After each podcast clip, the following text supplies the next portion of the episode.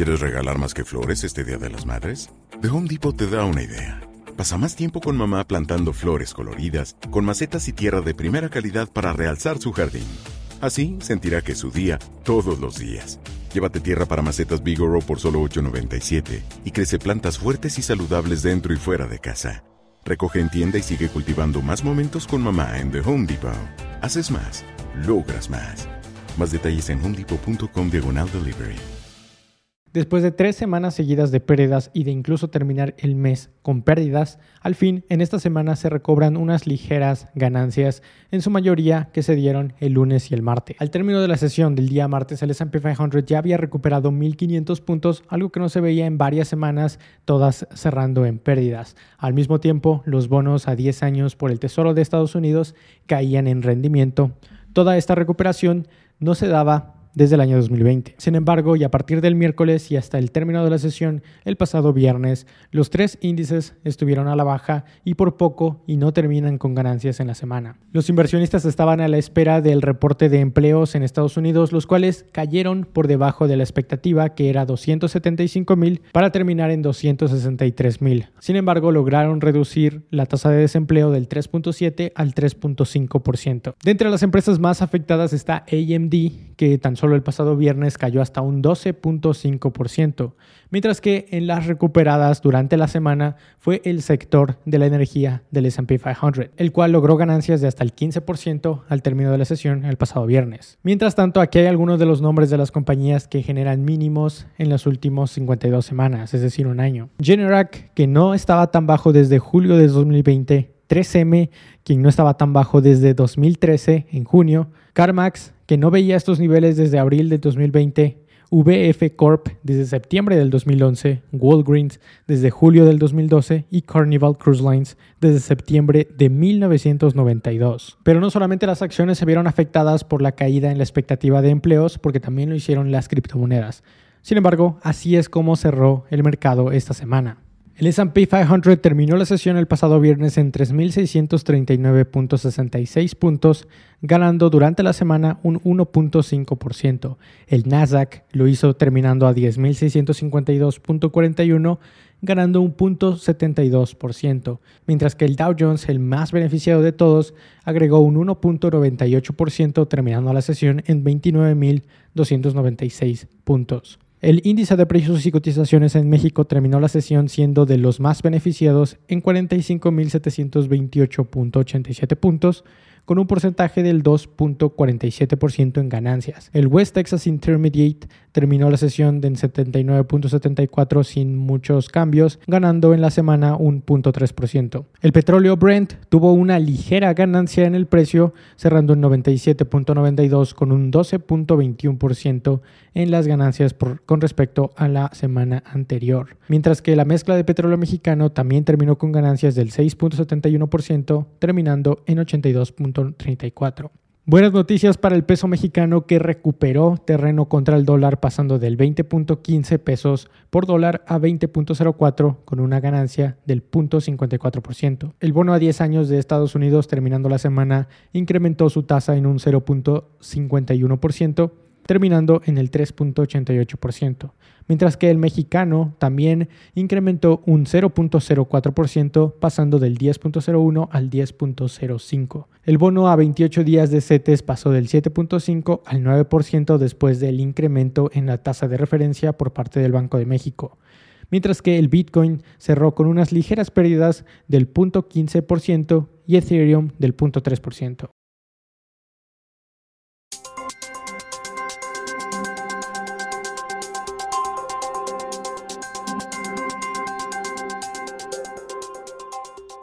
Ya estamos de regreso y ahora con noticias de la economía mexicana porque se dieron a conocer datos bastante interesantes sobre el crecimiento, sobre la inflación e incluso sobre algunos escándalos metidos en el gobierno mexicano. Así que vamos a empezar. Muchas cosas se derivaron después de que el Banco de México, por decisión unánime por sus cinco miembros, decidiera incrementar la tasa de referencia en 75 puntos base, llevándola del 8.5% al 9.25% en este momento.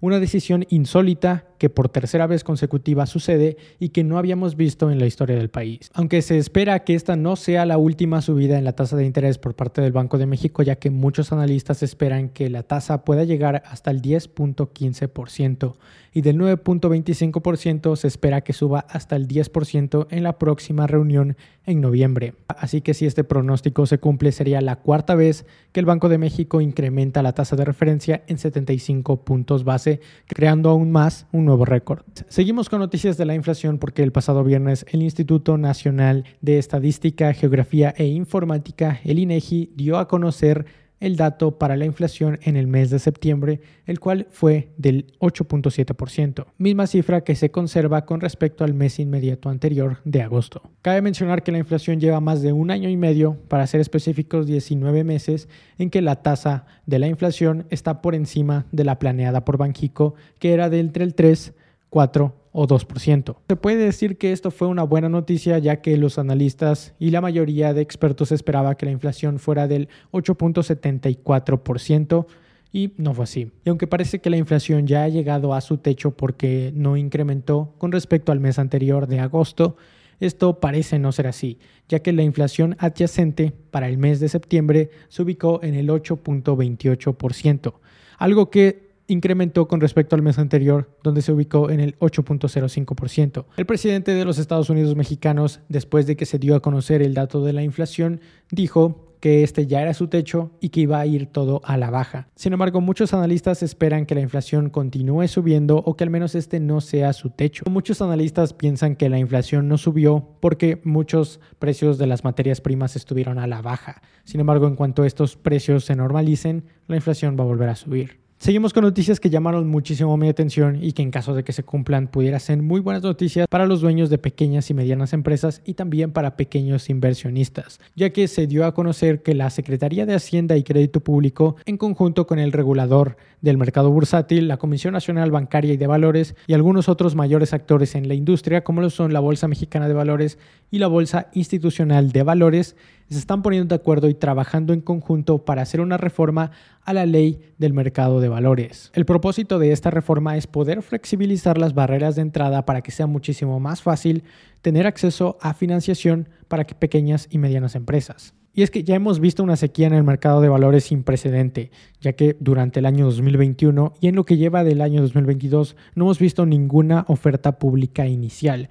La última se dio en el año 2020 y por parte de la Bolsa Institucional de Valores. Sin embargo, hemos visto un sinfín de deslistamientos en la Bolsa Mexicana de Valores desde Sanborns, Grupo Monex, Aeroméxico, Lala, Biopapel y recientemente Bachoco, únicamente en este año 2022. Así que en mi opinión, una reforma para esta ley es más que necesaria para incentivar la enlistación de nuevas empresas y a la vez la inversión. De entre las medidas que se encuentran en la reforma se encuentran las siguientes.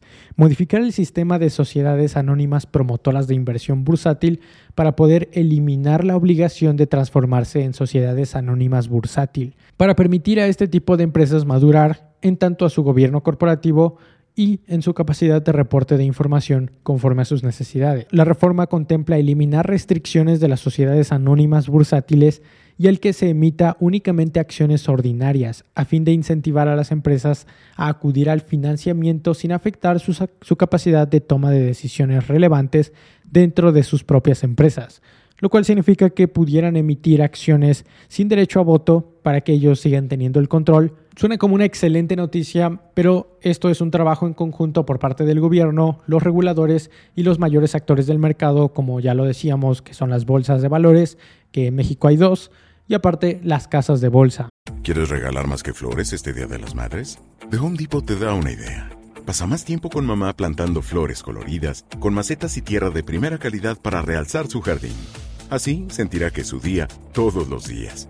Llévate tierra para macetas Bigoro por solo $8.97 y crece plantas fuertes y saludables dentro y fuera de casa. Recoge en tienda y sigue cultivando más momentos con mamá en The Home Depot. Haces más, logras más. Más detalles en homedepot.com diagonal delivery.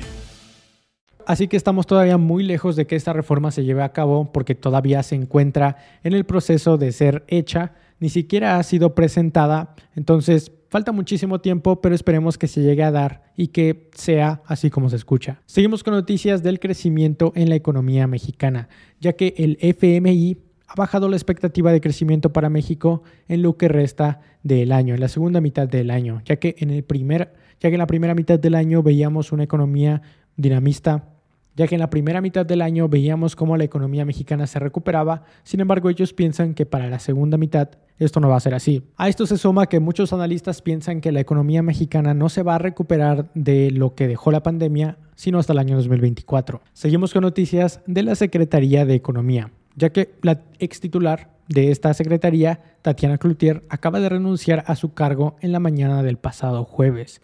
En su lugar, se reemplazó a la ex jefa del Servicio de Administración Tributaria, Raquel Buenrostro. Aunque lo que preocupa de su renuncia es que se da en medio de una incertidumbre económica y en una relocalización de las empresas nearshoring hacia el país. Aunque lo que más concierne es la disputa por el tema energético donde se dice que México lleva las de perder debido a que es una violación clara por parte de la CFE. Seguimos con noticias del empleo y del Instituto Mexicano de Seguridad Social porque dio a conocer la cifra de empleo en México en donde se agregaron 172.492 plazas, lo que significa un alza mensual no vista en siete meses mientras que entre los estados más destacados fue Tabasco, Baja California Sur y Quintana Roo. Seguimos con noticias de remesas ya que el pasado lunes el Banco de México dio a conocer que desde enero y hasta agosto se han recibido 37.934 millones de dólares en remesas, lo cual representa más de un 15.2% de incremento con respecto al mismo periodo del año anterior. Pero recordemos que esto no es un logro del gobierno para nada, ya que todo esto se da gracias a que las familias que se encuentran en Estados Unidos siguen mandando dinero a sus familias aquí en México. Y el dinero de las remesas es muy importante para nuestra economía, ya que supone inyectar dinero a la economía para hacerla más dinámica y que crezca más. Vamos con un pequeño corte para seguir con noticias de negocios, ya que Banorte está anunciando la creación de una nueva fintech, pero ahora regresamos con noticias de eso.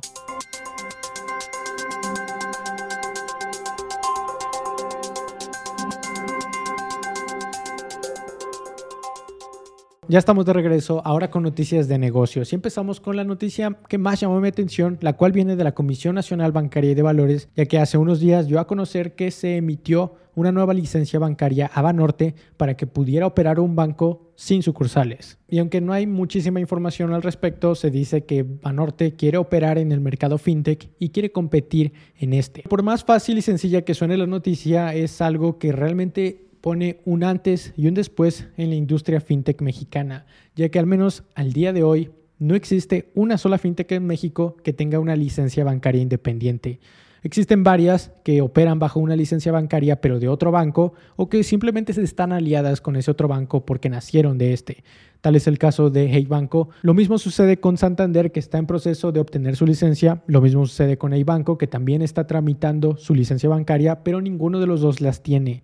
Así que al día de hoy no existe una fintech que tenga una licencia bancaria para poder ofrecer todo tipo de productos como lo hace la banca tradicional. Y si bien ya hay muchísimas fintechs que están reguladas ante la Comisión Nacional Bancaria y de Valores, estas son como una institución de tecnología financiera respaldada por la misma ley la ley para proteger a las instituciones de tecnología financiera por la Comisión Nacional Bancaria de Valores. Sin embargo, no es lo mismo que una banca tradicional, ya que están limitados en cuanto a los productos que pueden ofrecer y a las operaciones que pueden tener en una cuenta. Así que veremos en el futuro qué es lo que va a ofrecer Banorte con esta nueva fintech y si realmente lo que obtuvo es una licencia bancaria independiente o solamente el permiso para operar sin sucursales. Ya lo veremos más adelante, por lo mientras cuéntame qué productos te gustaría ver que te ofreciera Banorte con su nueva fintech.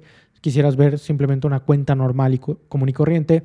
O también quisieras ver todo tipo de crédito como tarjetas de crédito, crédito hipotecario, crédito de auto, créditos personales, etc. Seguimos hablando de fintechs y de la ley de instituciones de tecnología financiera, ya que OXO acaba de obtener su licencia ante la Comisión Nacional Bancaria y de Valores para operar como una. La empresa dice que ya tiene más de 4 millones de usuarios en su fintech llamada Spin, por lo que ahora sus clientes tendrán una mayor calma de saber que esta institución se encuentra completamente regulada. Seguimos con noticias de la industria para la venta de productos e incluso de servicios en las mascotas.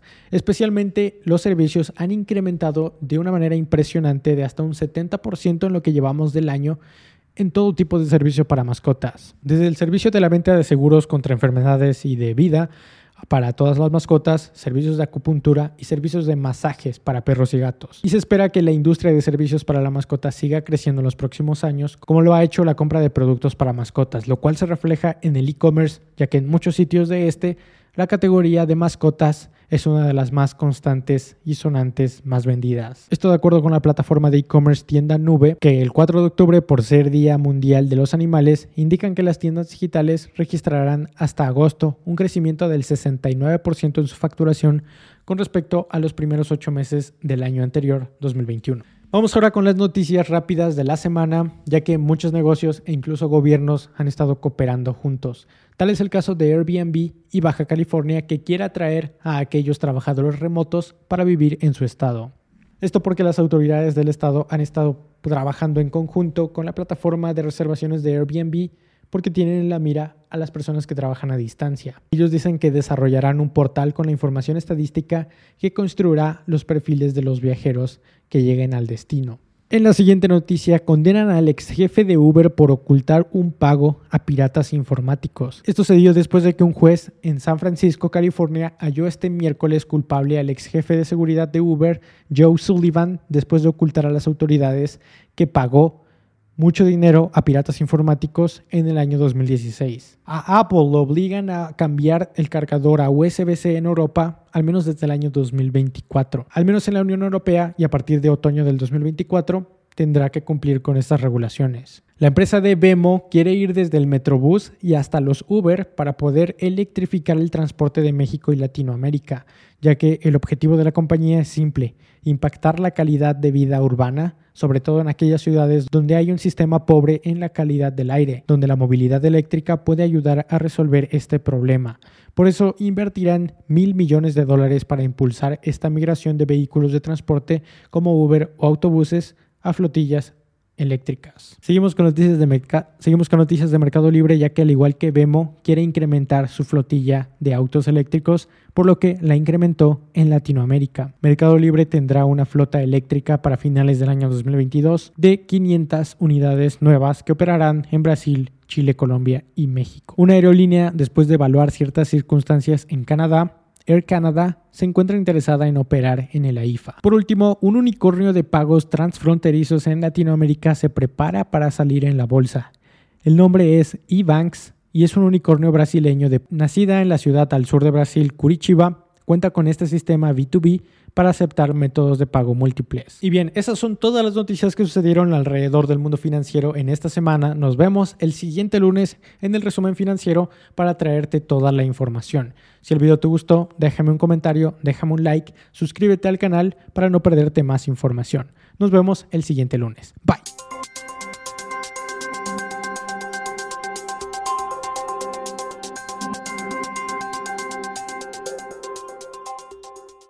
A new year, time for new growth. Grow your education and skills with Herzing University. Our online behavioral health programs fit your schedule and time, from an eight month diploma program in health and human services to a 36 month bachelor's in psychology. Grow your behavioral health career with us wherever you are in your education. Your future starts now at Herzing University. Visit us online at herzing.edu or text health to 85109. Online at herzing.edu or text health to 85109. When you need mealtime inspiration, it's worth shopping Kroger, where you'll find over 30,000 mouthwatering choices that excite your inner foodie. And no matter what tasty choice you make, you'll enjoy our everyday low prices, plus extra ways to save, like digital coupons worth over $600 each week. You can also save up to $1 off per gallon at the pump with fuel points. More savings and more inspiring flavors make shopping Kroger worth it every time. Kroger, fresh for everyone. Fuel restrictions apply.